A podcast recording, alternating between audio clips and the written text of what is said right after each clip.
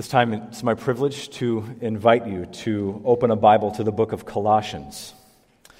Paul's letter to the Colossians in chapter 3. If you'd like to use one of the Bibles that we have provided for you uh, in the seat in front of you, you can find this morning's text located on page 984 in those red Bibles underneath the seats. Page 984 in the red Bibles. Colossians chapter 3, and it's verses 1 to 17. Well, over the last seven weeks, we have been in a sermon series entitled Slaying the Seven Deadly Sins, a Lenten series study from the book of Proverbs.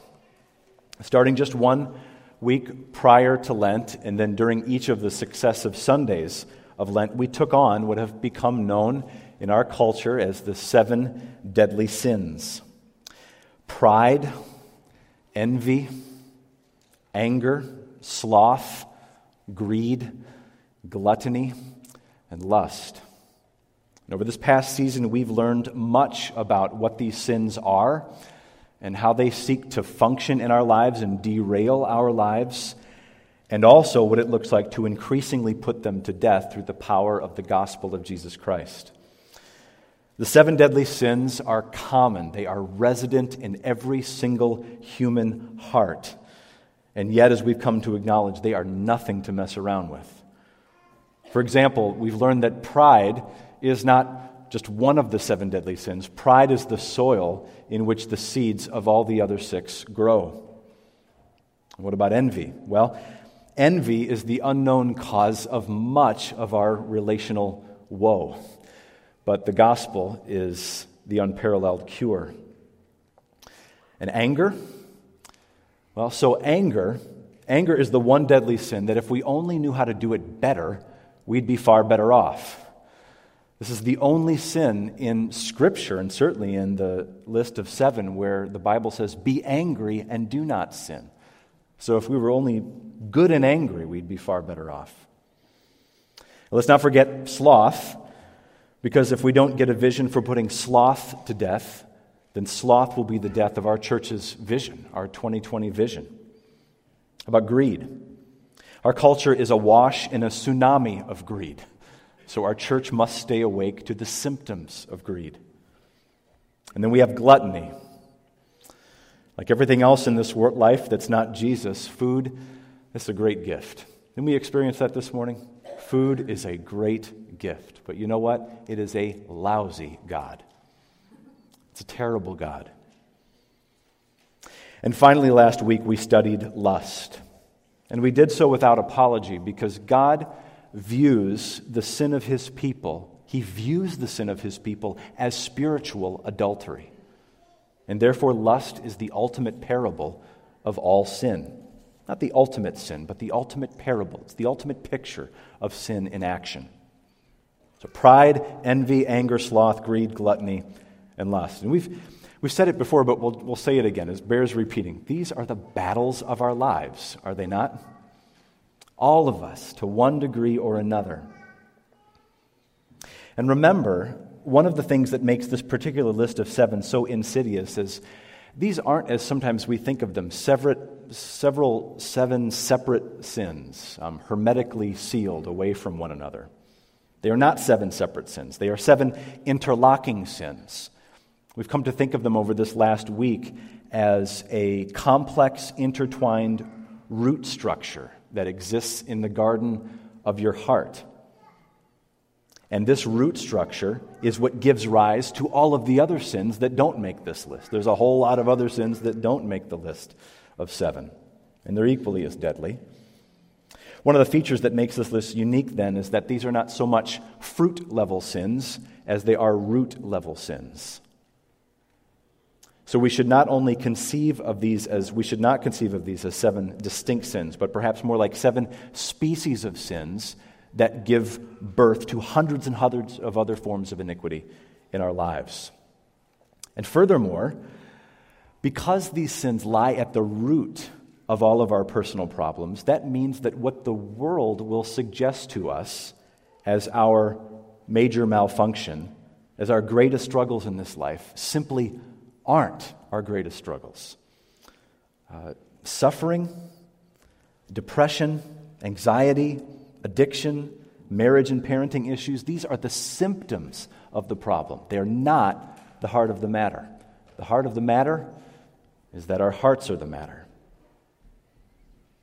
And that being the case, what we've come to see is that these sins being so pervasive in our lives and so deeply, deeply entrenched in each of our souls, we need serious help in dealing with them.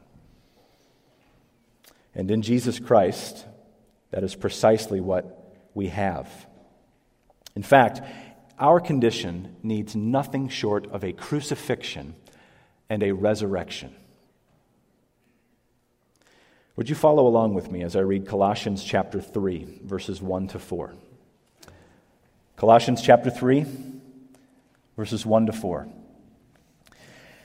If you then have been raised with Christ, seek the things that are above, where Christ is, seated at the right hand of God. Set your minds on things that are above, not on things that are on earth. For you have died, and your life is hidden with Christ in God. When Christ, who is your life, appears, then you will also appear with him in glory. Mount Evangelical Free Church, please listen closely. Christ's cross is the place of your crucifixion, and his empty tomb, the hope for your resurrection. I'll say that again. Christ's cross is the place of your crucifixion, and his empty tomb, the only hope for your resurrection. If you're a Christian here this morning, even if I don't know anything else about you, I know these two things. You have died and you have been raised. If you're a Christian, that's true of you. That's what Colossians chapter 3 verses 1 and 3 says. And this death and resurrection, you'll notice, isn't yours alone. Rather, it's actually yours through participation in the death and resurrection of another, namely Jesus. This is pointing to the doctrine of what we call union with Christ. A Christian is united to Jesus both in his crucifixion death and in his resurrection life. If you know Jesus, this is true of you. Uh, there's an old gospel song that likes to ask, Were you there when they crucified my Lord? Were you there when he rose from the grave? Well, the answer to both of those questions for a Christian, according to Holy Scripture, is a resounding yes. Yes, I was. Yes, we were. Colossians 3 3 says, You have died and your life is hidden with Christ in God. Colossians 3:1, if you're a Christian, you have been raised with Christ. And notice the, la- the nature of the language here. The fact that you are a Christian, if you have died and you have been raised, these are realities that have happened to you. These are passive experiential truths. You and I contribute nothing to these realities. We have no more control over this death and resurrection than we have over the stars in their courses or the tides on the seashore. For the cross and the empty tomb aren't the work of a mere man, they're the work of the God man. When we turn from our sins and we put our faith in Jesus Christ, what we discover is that God has joined us to his Son. The Bible says that this union with Jesus came into existence. If you're a Christian, it came into existence before creation itself. We are in him before the foundation of the world, the Bible says. If you're a Christian, your union with Christ is a reality that was true in the days of his incarnation, in the days of his perfect life and his suffering and his substitutionary death on the cross, as well as his victorious resurrection. If you're a believer, God has always thought of you in special relationship to his Son. And the most remarkable aspect of this is that it's all of grace. And if I could stress anything on the front end of this sermon, that's what I'd want to do in this moment. Because if you are with us today and you're not a Christian, there is an absolutely essential component of the gospel that you must understand at this point. The gospel is not behave, the gospel is believe. Believe in Jesus, in his life, in his death, in his resurrection. If you're with us today and you're not a Christian, did you know that you can leave here one? If you came into this place a sinner separated from God, you need to know that Jesus came to seek and to save folks just like you. You may have come in here separated from God, but you can leave here united to Him by grace through faith in Jesus. So I call you to turn away from your sin and to place your faith entirely in Jesus Christ. The Bible says we are saved by grace through faith in Christ alone. Alone. Now, as we're going to see, saving faith in Christ is never alone. It's never alone. Faith apart from works is dead. And in the remainder of our time this morning, I want to display for us how active and how lively a thing this faith, this Christian faith, really is. But in this moment, each of us need to recognize this morning that while good works are certainly the fruit of saving faith, they most certainly are not the root of saving faith. The good news of the gospel is the ground of our acceptance before a holy God is the person and work of Jesus Christ, and nothing that we contribute to that. Now, what I want to do with the rest of our time this morning is to consider just what flows from saving faith in Christ. What does the normal Christian life look like according to the Bible? Perhaps you can already see that what the Bible considers to be the normal Christian life is quite a bit different from what the average 21st century American might consider to be the normal Christian life. These are two different realities, often entirely.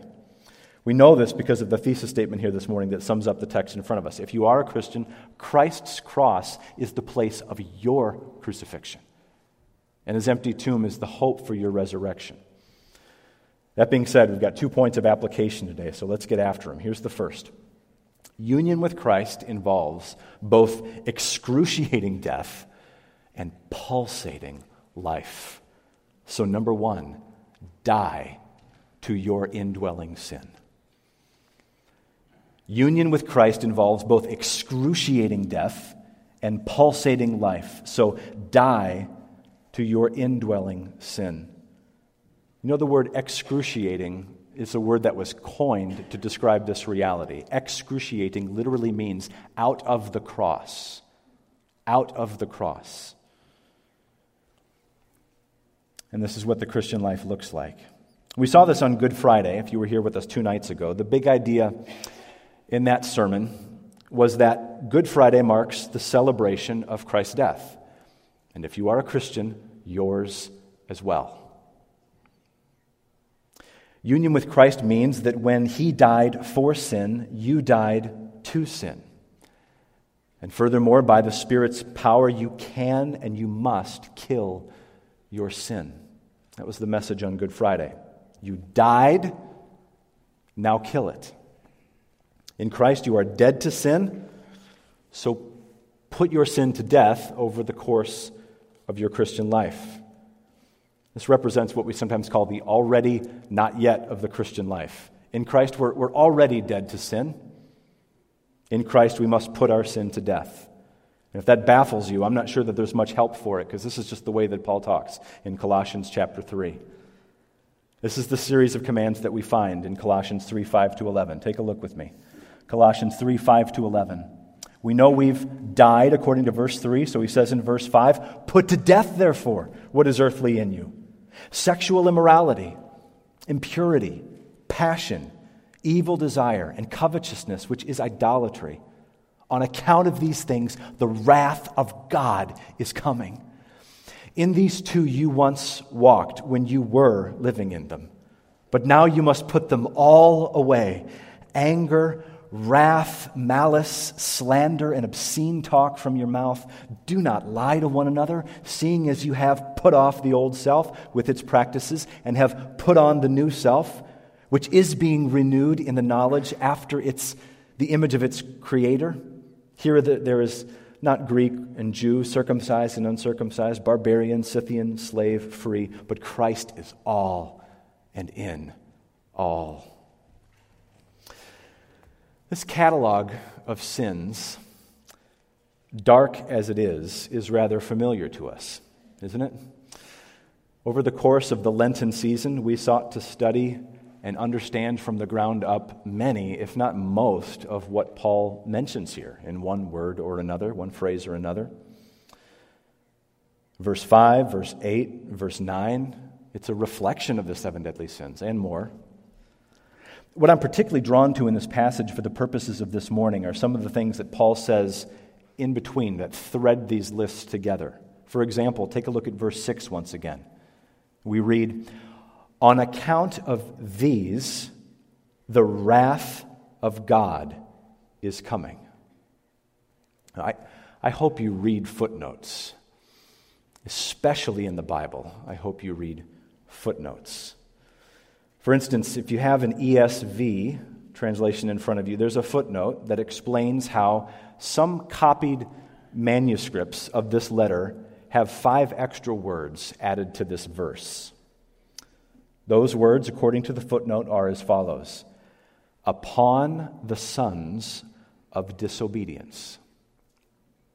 So, with those words, Colossians 3 6 would read this way On account of these, the wrath of God is coming upon the sons of disobedience. Now, it's not just a footnote phrase, it's a biblical phrase. Uh, the Apostle Paul speaks this way in Ephesians 2 2.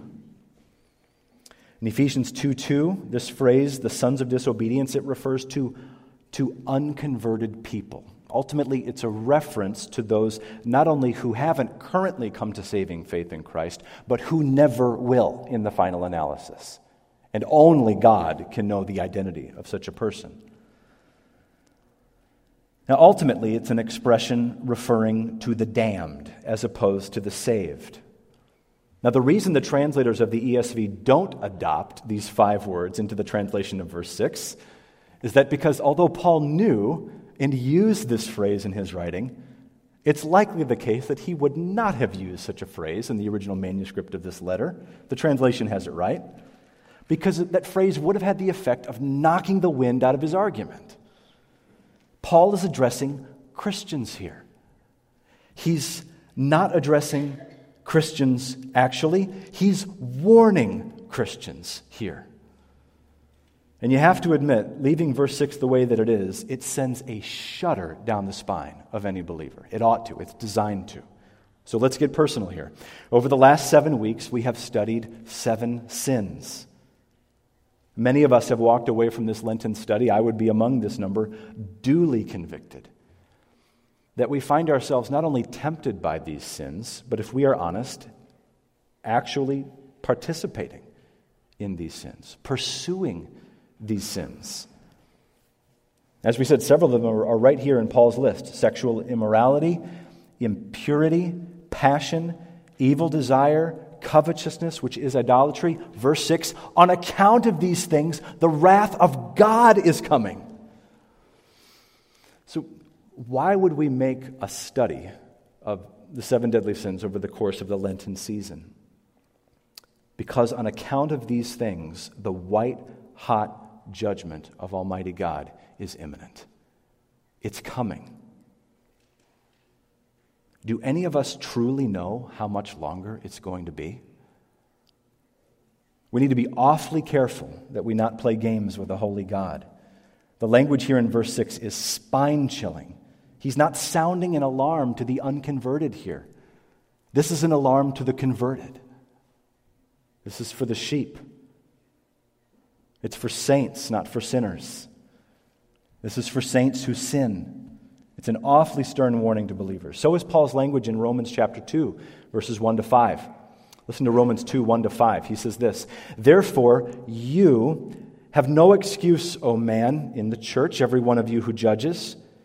For in passing judgment on another, you condemn yourself, because you, the judge, practice the very same things. We know that the judgment of God rightly falls on those who practice such things. Do you suppose, O man, that you who judge those who practice such things, and yet do them yourself, that you will escape the judgment of God? Or do you presume on the riches of his kindness and forbearance and patience, not knowing that God's kindness is meant to lead you to repentance? But because of your hard and impenitent heart, you are storing up wrath for yourself on the day of wrath when God's righteous judgment is revealed. He's talking to the church. And so we have in Paul's conclusion here in verses 7 and 8. What he says here only makes sense in light of verse 6. So let me list our seven deadly sins. Read verse 6 into the first half of verse 8 in order to catch the force of this pride, envy, anger, sloth, greed, gluttony, lust. On account of these things, the wrath of God is coming. Into in these you too once walked when you were living in them but now you must put them all away.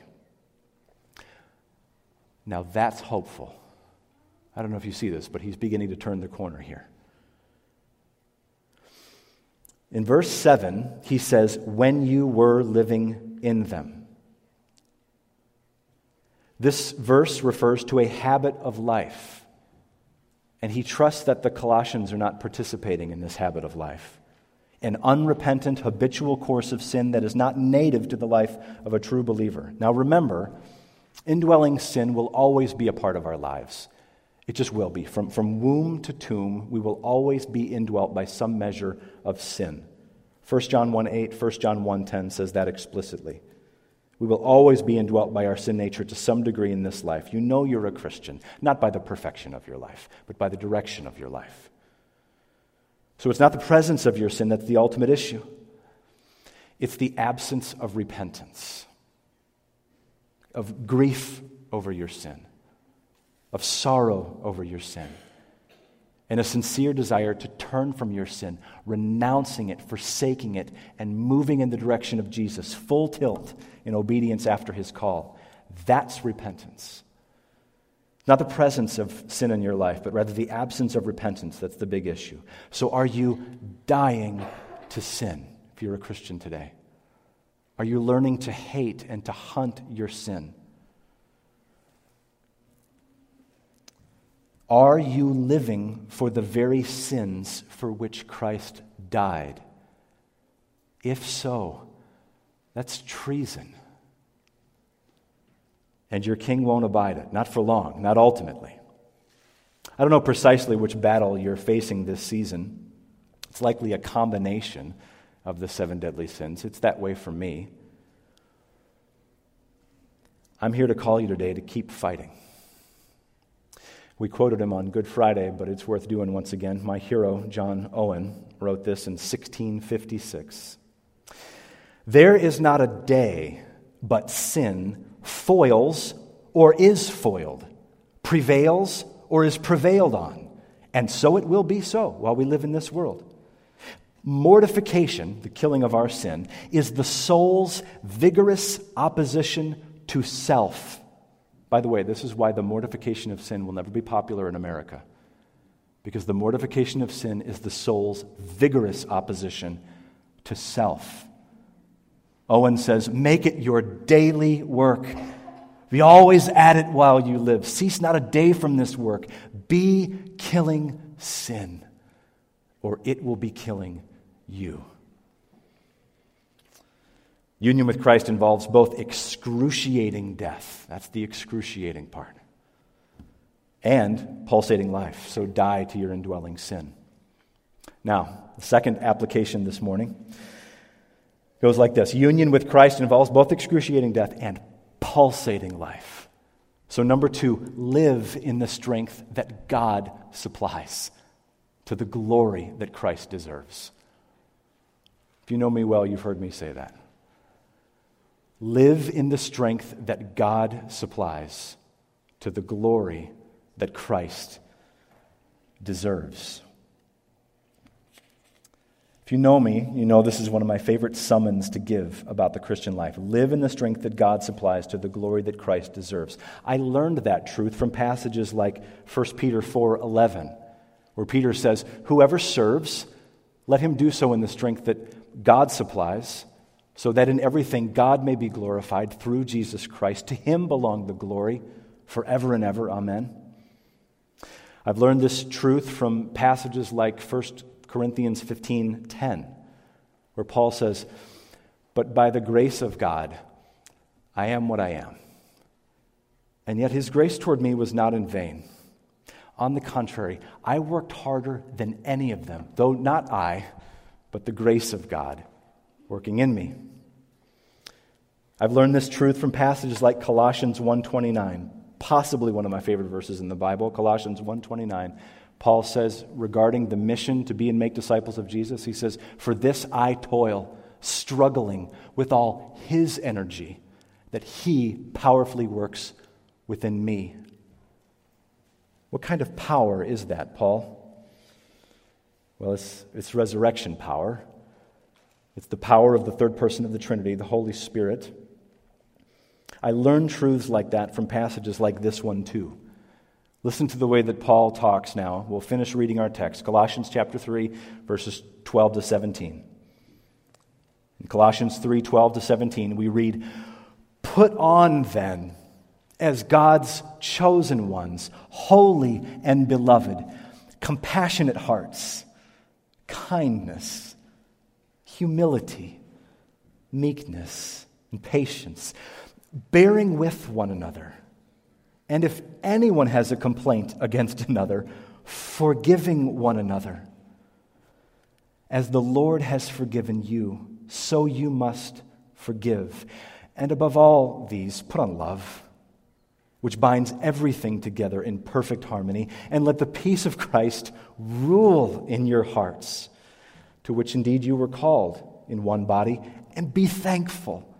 Let the word of Christ dwell in you richly, teaching and admonishing one another in all wisdom, in singing psalms and hymns and spiritual songs with thankfulness in your hearts to God. And whatever you do, in word or deed, do everything in the name of the Lord Jesus, giving thanks to God the Father through him.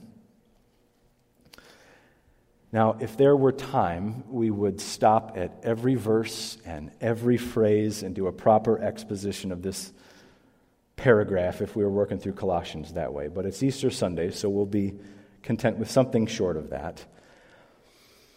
However, if we attempted to do that, we would be here until next Easter. So let's do something different. I just want to limit myself to one overarching comment about this paragraph and then how that links with the first part of our sermon text today. What Paul outlines here in verses 12 to 17, namely compassion, kindness, humility, meekness, patience, forbearing, forgiveness, and above all, love. What Paul is sketching here is a, is a portrait of union with Christ as it works itself out in the trenches of your family, my family, and in the local church. In fact, it's this paragraph that flows so seamlessly and supernaturally from the one that we just spent time in. While verses 12 to 17 may not sound like any family or any church that you've had the privilege to be a part of, the fact of the matter is that Paul considers this to be the goal of every Christian family and every local church fellowship that centers herself on the gospel of Jesus Christ. You say, yeah, but these verses seem to be describing something like a heavenly reality. To which I say, exactly. That's exactly right. This snapshot in verses 12 to 17, on the one hand, is a practical effect of putting our sin to death verses 5 to 11, but on the other hand, living out the truth of our resurrection in Christ. Head back up to verses 1 and 2 with me as we close. Colossians 3 1 and 2. If you then have been raised with Christ, seek the things that are above, where Christ is seated at the right hand of God. Set your minds on things that are above, not on things that are on the earth. And the reason he gives for this is verses 3 and 4, as we've seen. For you have died, and your life is hidden with Christ in God. When Christ, who is your life, appears, then you also will appear with him in glory. I heard Dr. Don Carson say one time that uh, oftentimes we complain of those who are so heavenly minded, they're of no earthly good. Well, the fact of the matter is, most of us are so earthly minded, we are neither good for heaven nor earth. Isn't that true? And so, we need to press into this here as we close. Heavenly mindedness. Note, first of all, that verse 4, at the end of that reading, verse 4 speaks of the return of Christ. Paul says, When he who is your life appears. That's the return of Jesus. This is the point at which Jesus comes in the future. We don't know when this day will be, but we know just as sure as he came the first time that he's coming a second time. And at this point, when Jesus comes to rule and to reign, to set up his kingdom on this earth, it will be evident who the true believers are. It will be obvious, this verse says. New Testament scholar Peter O'Brien puts it this way The day of the revelation of the Son of God will also be the day of the revelation of the sons of God. Is that clear to everybody here?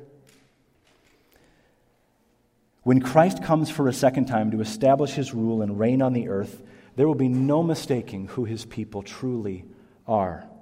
They are those who have sought to put their sin to death by the power of the Holy Spirit, as well as to live in the strength that God supplies to the glory that Christ deserves. They've consistently sought to put off sin, that's verse 5, as well as to put on the new person that God has created them to be in Jesus, verse 12. Putting off, verses 5 to 11, putting on, verses 12 to 17. And here's the key the means for this transformation is discovered in verses 1 and 2. That's why we went back up to verse 1. The first command in verse 1 is clarified by means of a second command in verse 2. Verse 1 says, Seek the things that are above. And verse 2 tells us how. Set your minds on things that are above. The word mind here is uh, not just our brains, although it certainly includes that. I would just argue that it's not less, it's just more. The mind that Paul speaks of here is also our affections, our wants, our desires, our wills. It's our heart. That's what Paul's talking about here. It's our whole souled response to all who God is for us in Jesus. And the reason we can do this in Christ is that we have died in Christ. We have been crucified to this world and this world to us. And therefore, the key to living verses 12 to 17, because that's where we want to live our lives, verses 12 to 17, the key to that is investing your whole life in verse 2. Verse 2 Set your minds on things that are above, not on the things of the earth, for you have died. This is a call to each and every one of us to a fresh pursuit of God in Christ through Holy Scripture. Reading and meditating on the Word of God written. It's also a call to saturate our minds with solid Christian books. Remember books? Instead of loading them with social media, Christian books. And then finally, verse 16 let the word of Christ dwell in you richly. How does that happen? Well, he tells us if we just follow him there. Let the word of Christ dwell in you richly, teaching and admonishing one another in all wisdom, singing psalms and hymns and spiritual songs with thankfulness in your hearts to God. So, the absolutely foundational, non negotiable role that musical worship plays in the life of the local church is here in our families and in the church gathered. This is part of why, as we announced on last week on Palm Sunday, that we have plans as a church to host Matthew Smith and the Indelible Grace Band in this sanctuary come September. Much more on that in the days ahead. How you can be a part of that, how you can get tickets, and how they plan to serve us. September 22nd, Friday. But this is a big part of the mind of transformation. If you've been raised with Christ, live like it. Union with Christ involves both excruciating death and pulsating life. So live in the strength that God supplies to the glory that Christ deserves. Well, Christ's cross is the place of your crucifixion, and his empty tomb the hope for your resurrection. Union with Christ involves both excruciating death and pulsating life. So, number one, die to your indwelling sin. And secondly, live in the strength that he supplies to the glory that he deserves. If you are a Christian, one day, and that day may be sooner than you think, your battle against pride, envy, anger, sloth, greed, gluttony, lust, that battle will be over. I can't wait. It'll be finished. And that great day will come either when you take your last breath on the battlefield or when King Jesus returns to rule and reign over his kingdom. Either way, this war will be won. So if you find yourself, wherever you find yourself in your battle against the seven deadlies this morning in this season, please take heart. Philippians 1 6 says, I am sure of this, that he who began a good work in you will bring it through to the day of Christ Jesus. It's a promise for you to lay hold of this Resurrection Sunday. May this morning mark the beginning of a brand new season for each of our lives here in this sanctuary. As we pursue our mission to be and make disciples of Jesus as a church, as we chase our 2020 vision, Christ's cross is the place of your crucifixion, and his empty tomb the hope for your resurrection. Let's pray.